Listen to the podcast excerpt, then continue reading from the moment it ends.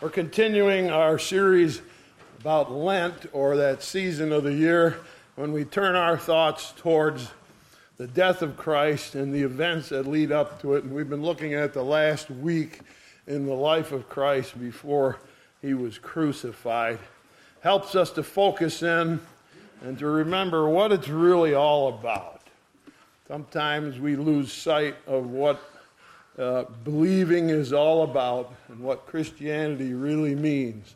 And this helps us that we could focus in on it real close. We'll be looking at Mark's Gospel, chapter 11 and 12, and then into John's Gospel too, as we try to put together the whole story of what happened leading up to the death of Christ.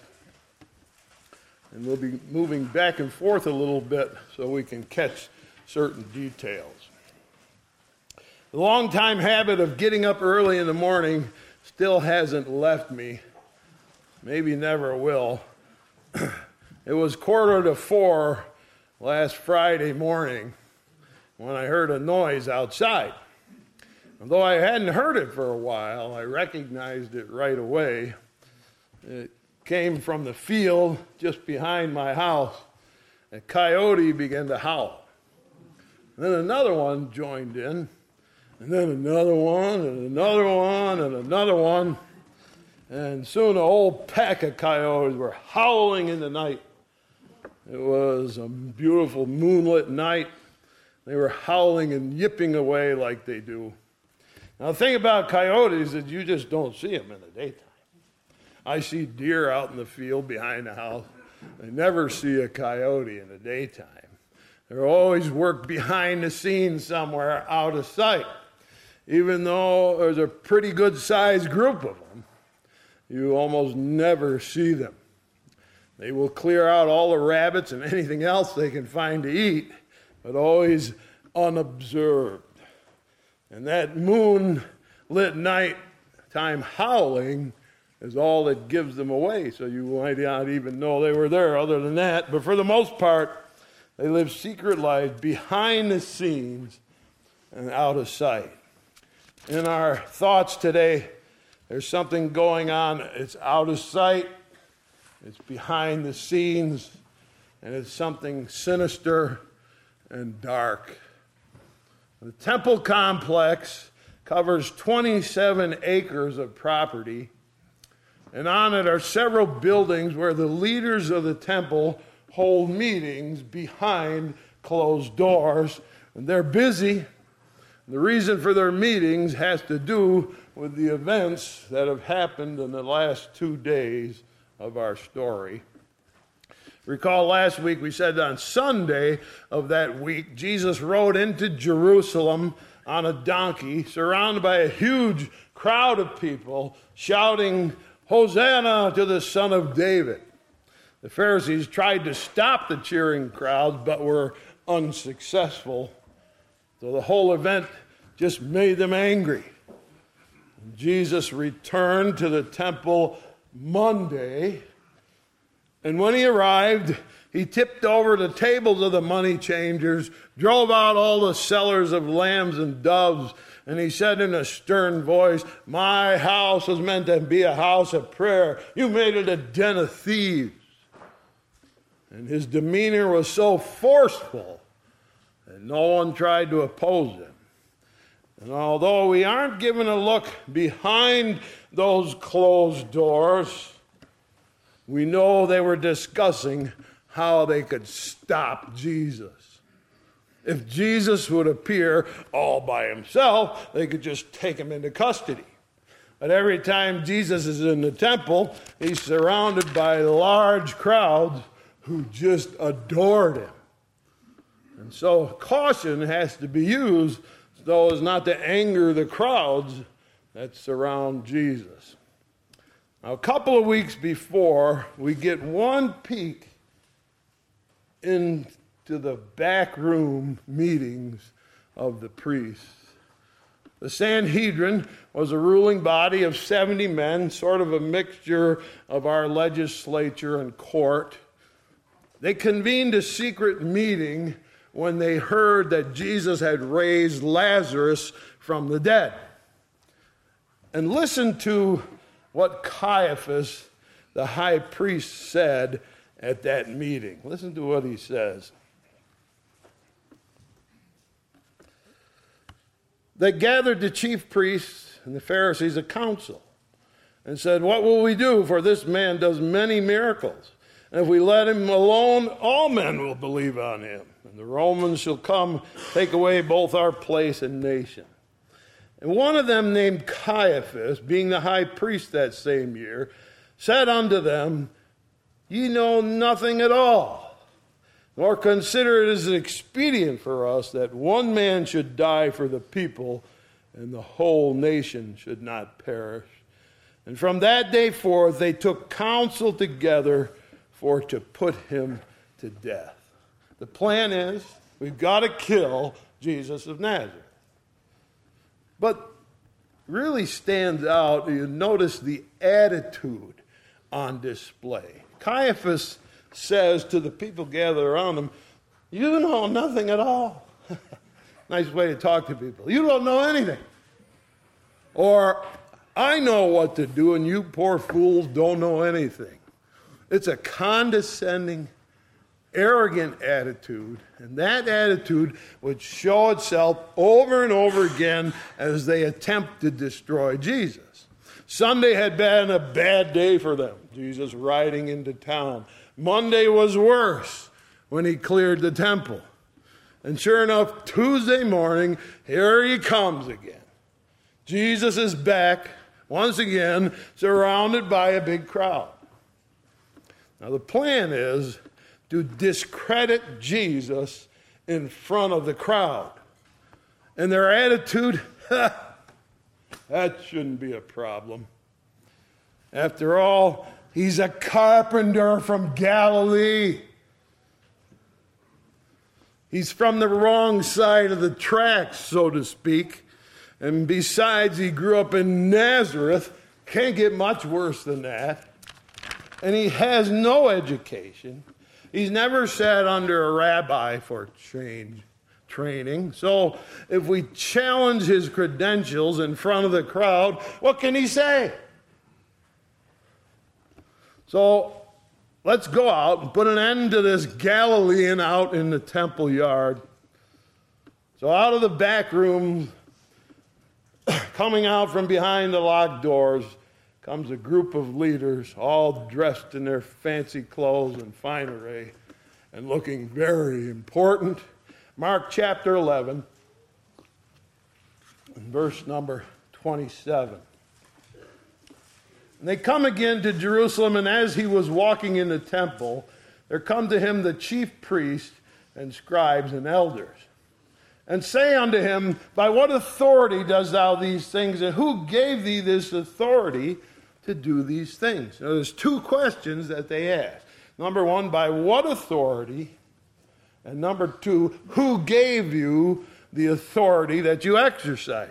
Now, in order for us to understand the question, we need to use language of today so we can understand it. The word we use is ordination. To ordain in its basic form means that something is ordered and it is meant to be. So a person who wants to be a minister will be ordained by a group of men who question him and see if he's qualified. If he answers the questions, seems to be qualified, then they say, okay, you are ordained. That is, he was meant to be a minister. So, ordination is a group of men who say to a new candidate, Yes, yes, you were meant to be a minister. We give our approval. Therefore, you are now ordained. That's how we do it today. Now, my friends, sometimes those groups of men are honest, holy men who truly want to do God's will. Other times, those groups of men are prejudiced with a party spirit.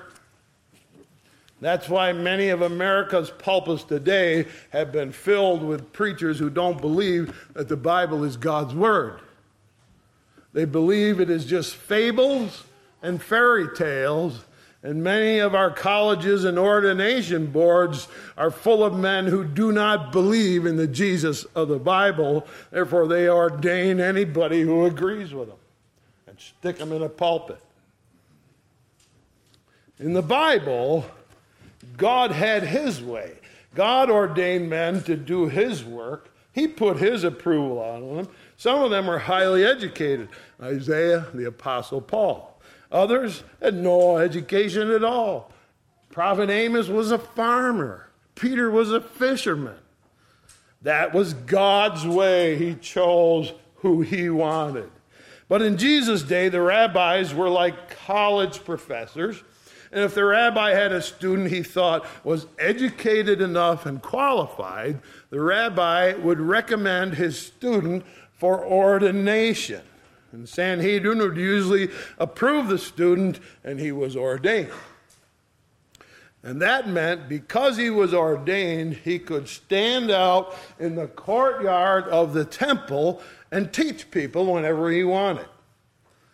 So the question to Jesus has two parts. First one is by what authority, or in other words, who was your rabbi? And the second part of the question is who gave you this authority, or did the Sanhedrin approve you? So the question these men put to Jesus is okay, who's your rabbi? And did the Sanhedrin approve you to be standing here teaching in our temple? Now let's see what Jesus answers. Verse 29. Jesus answered, said unto them, I will also ask of you one question, and answer me, and I will tell you by what authority I do these things. The baptism of John, was it from heaven or of men? Answer me. Now, we tend to think that Jesus was never ordained, he just had God's approval, and that's enough. And that is true. But there was someone who approved Jesus. Yes, there was. In the beginning of Jesus' ministry, John the Baptist saw Jesus come walking over the hill, and he said, Behold, the Lamb of God that takes away the sin of the world.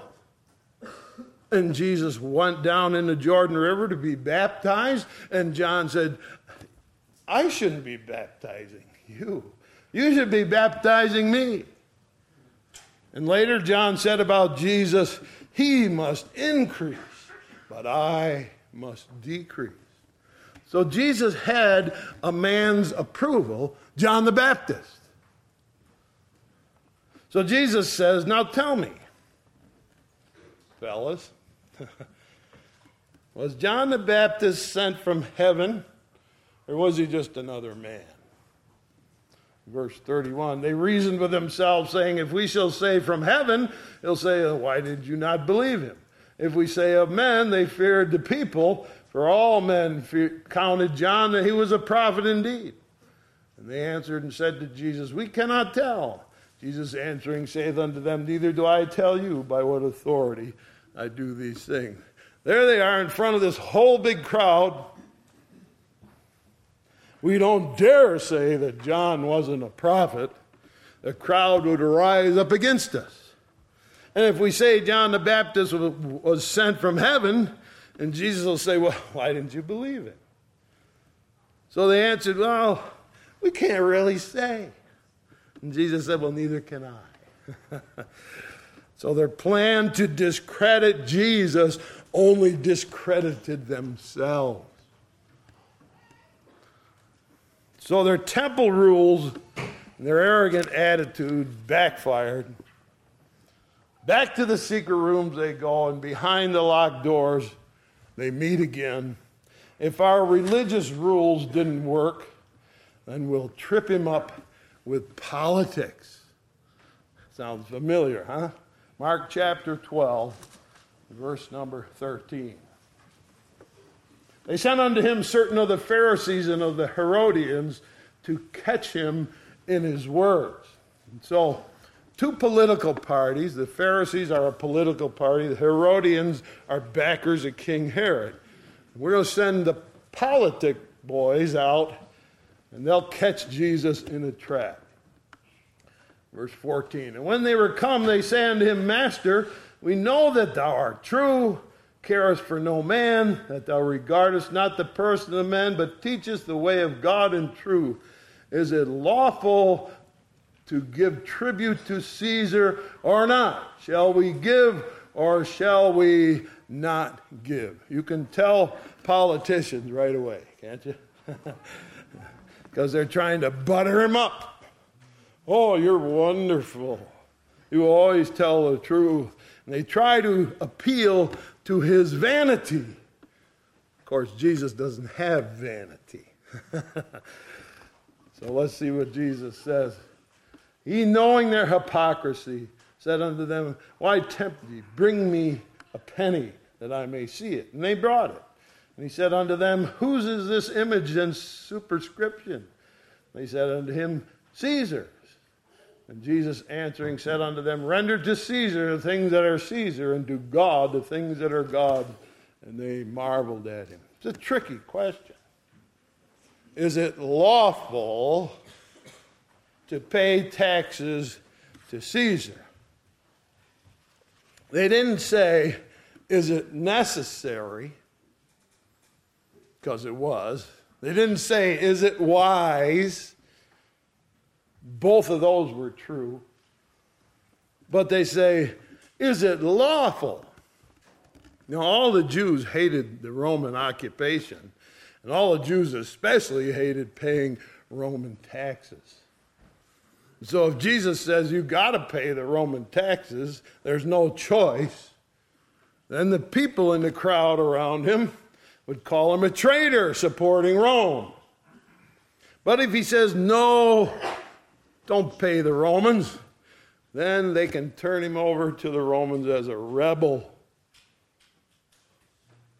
Because the Romans had two rules. Number one, we collect all the taxes and we have the power to execute. We have all control over capital punishment. It shows them a penny, it's got Caesar's image on it. Who's that? Well, it's Caesar. Then give it to Caesar. And give God what belongs to you. It's a brilliant answer. Only Jesus could see a way out of that trap. You had to be really sharp to get out of that one.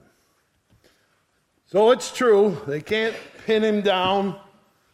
They can't discredit him. They can't arrest him.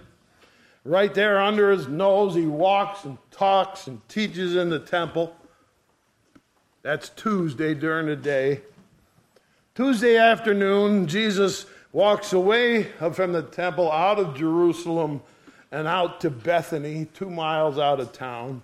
He will spend the evening with friends, and including the, in those friends Mary, Martha, and Lazarus, out of the reach of the men behind the locked door. But something happens on Tuesday night. John chapter 12. I'm reading at verse 3.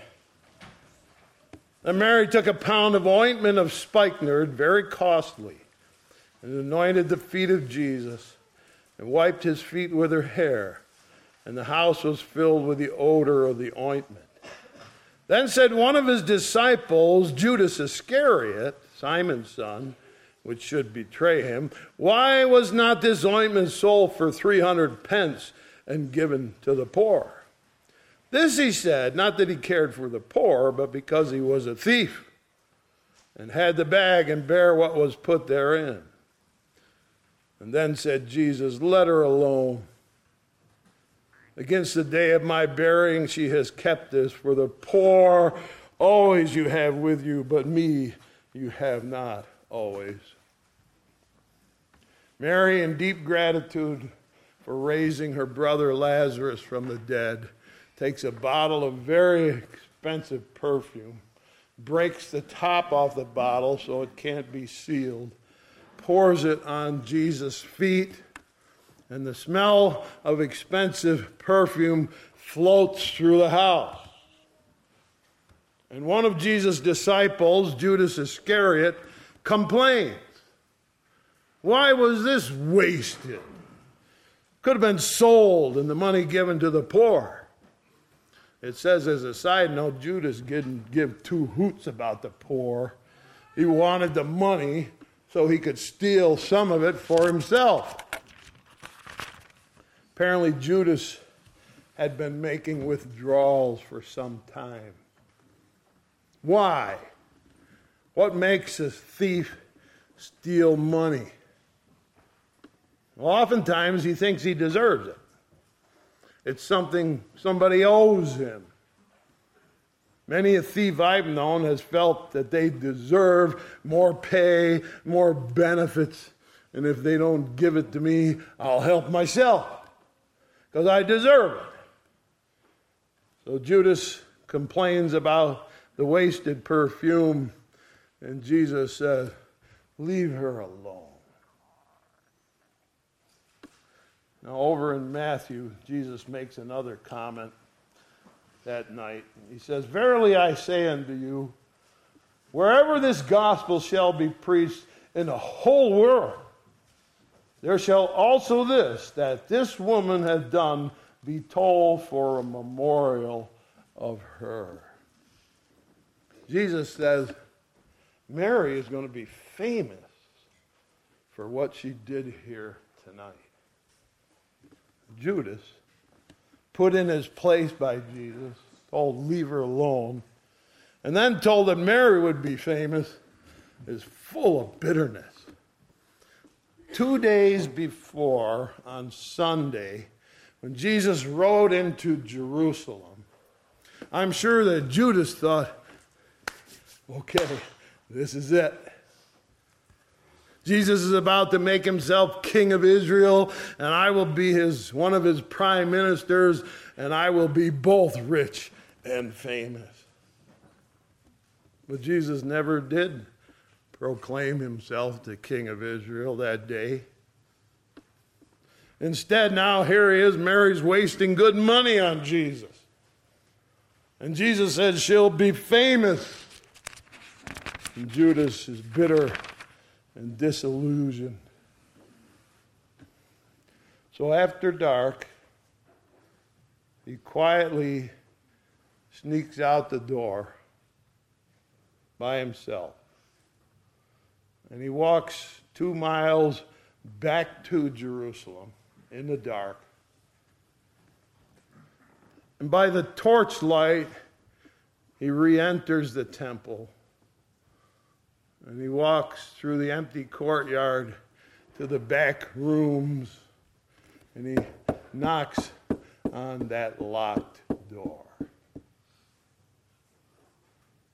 As the door opens, he says, I'm one of Jesus' disciples. I want to talk to the leaders of the temple. And in Mark 14, we see his conversation. Verse 10 Judas Iscariot, one of the twelve, went unto the chief priests to betray him unto them. And when they heard it, they were glad, promised to give him money. And he sought how he might conveniently betray him. The Jewish leaders couldn't trap him in his words, the politicians couldn't trap him. But it only takes one traitor one traitor. And it says, hey, we're glad. Finally, we can get rid of this Jesus of Nazareth. Now, some people think that Judas hoped to force Jesus to proclaim himself king by turning him over to the enemy. Other people think that Judas realized that Jesus would not proclaim himself to be king. Therefore, Judas thought, I will join the opposition and get myself on the winning side. I'm sure that Judas was disappointed that Jesus didn't use Palm Sunday to make himself king especially with all those crowds of people shouting, Hosanna to the Son of David, It was a perfect opportunity, thought Judas. But Jesus wouldn't do it. Strangely enough, it was the Roman governor, Pontius Pilate, who made a sign over Jesus' cross Jesus of Nazareth, King of the Jews. Pilate would ask Jesus, Are you a king? And Jesus said, My kingdom is not of this world. Jesus didn't come to rule a kingdom. He came to rule over the hearts of men, to redeem people's lives, to rescue and pardon people. All the Jewish leaders couldn't trap him, and all the politicians couldn't take him. But one traitor would turn him over. Why? Jesus said, Nobody takes my life from me. I lay it down myself. Why? Because he was willing to sacrifice himself. Why? Because he sought to set up a kingdom, not like anyone had ever seen before, a kingdom full of love and forgiveness. And he would willingly offer himself as a sacrifice for sin. And as the king of that kingdom on the cross, he makes an appeal as he hangs on the cross with his dying blood dripping down. He says, Look at me, look at me. This is how much I love you. Hoping that it would awaken in us who look at him gratitude for all he did for us that we could see that he was willing to take our place, and willingly he suffered, and willingly he died. And when we saw what he did, we'd look in our own hearts and be filled with pity and shame, and would reach out in love and gratitude to him and in so doing, he would conquer us with his love. The old song we sing says, I love thee because thou first loved me. Purchase my pardon on Calvary's tree. I love thee for wearing the thorns on thy brow. And if ever I love thee, my Jesus is now. That's why he was on the cross, so you could see it more clearly. He was a king of love. He set up a kingdom of love and forgiveness and a kingdom of mercy. And he invites you from his cross to partake in his love and experience his forgiveness and become a member of that kingdom. Tell the world around us we got something you need, we got something you want. Come and join us. We'll walk together. We will enjoy the love of God and celebrate his bleeding love. He gave himself up to a traitor. Next week, Jesus' favorite meal. Shall we pray? Dear Heavenly Father, we thank you for what you did. We know that you could have just walked away from the whole thing and left us here. And we sure are glad you didn't. We thank you for giving yourself up, being so wise and knowing just how to do it. And so, for your willing sacrifice, we come, understand that you did it to capture us and to captivate our hearts that we might know who you are. So bless us as we trust you and love you and draw us close to yourself in this season as we come to think about what you did for us. We need your help. We ask you to help us. In Jesus' name, amen. amen. closing, I'd like you to turn your hymn book, hymn number 187. My Jesus, I love thee, I know thou art mine. Hymn number 187, standing as we sing, My Jesus, I love thee.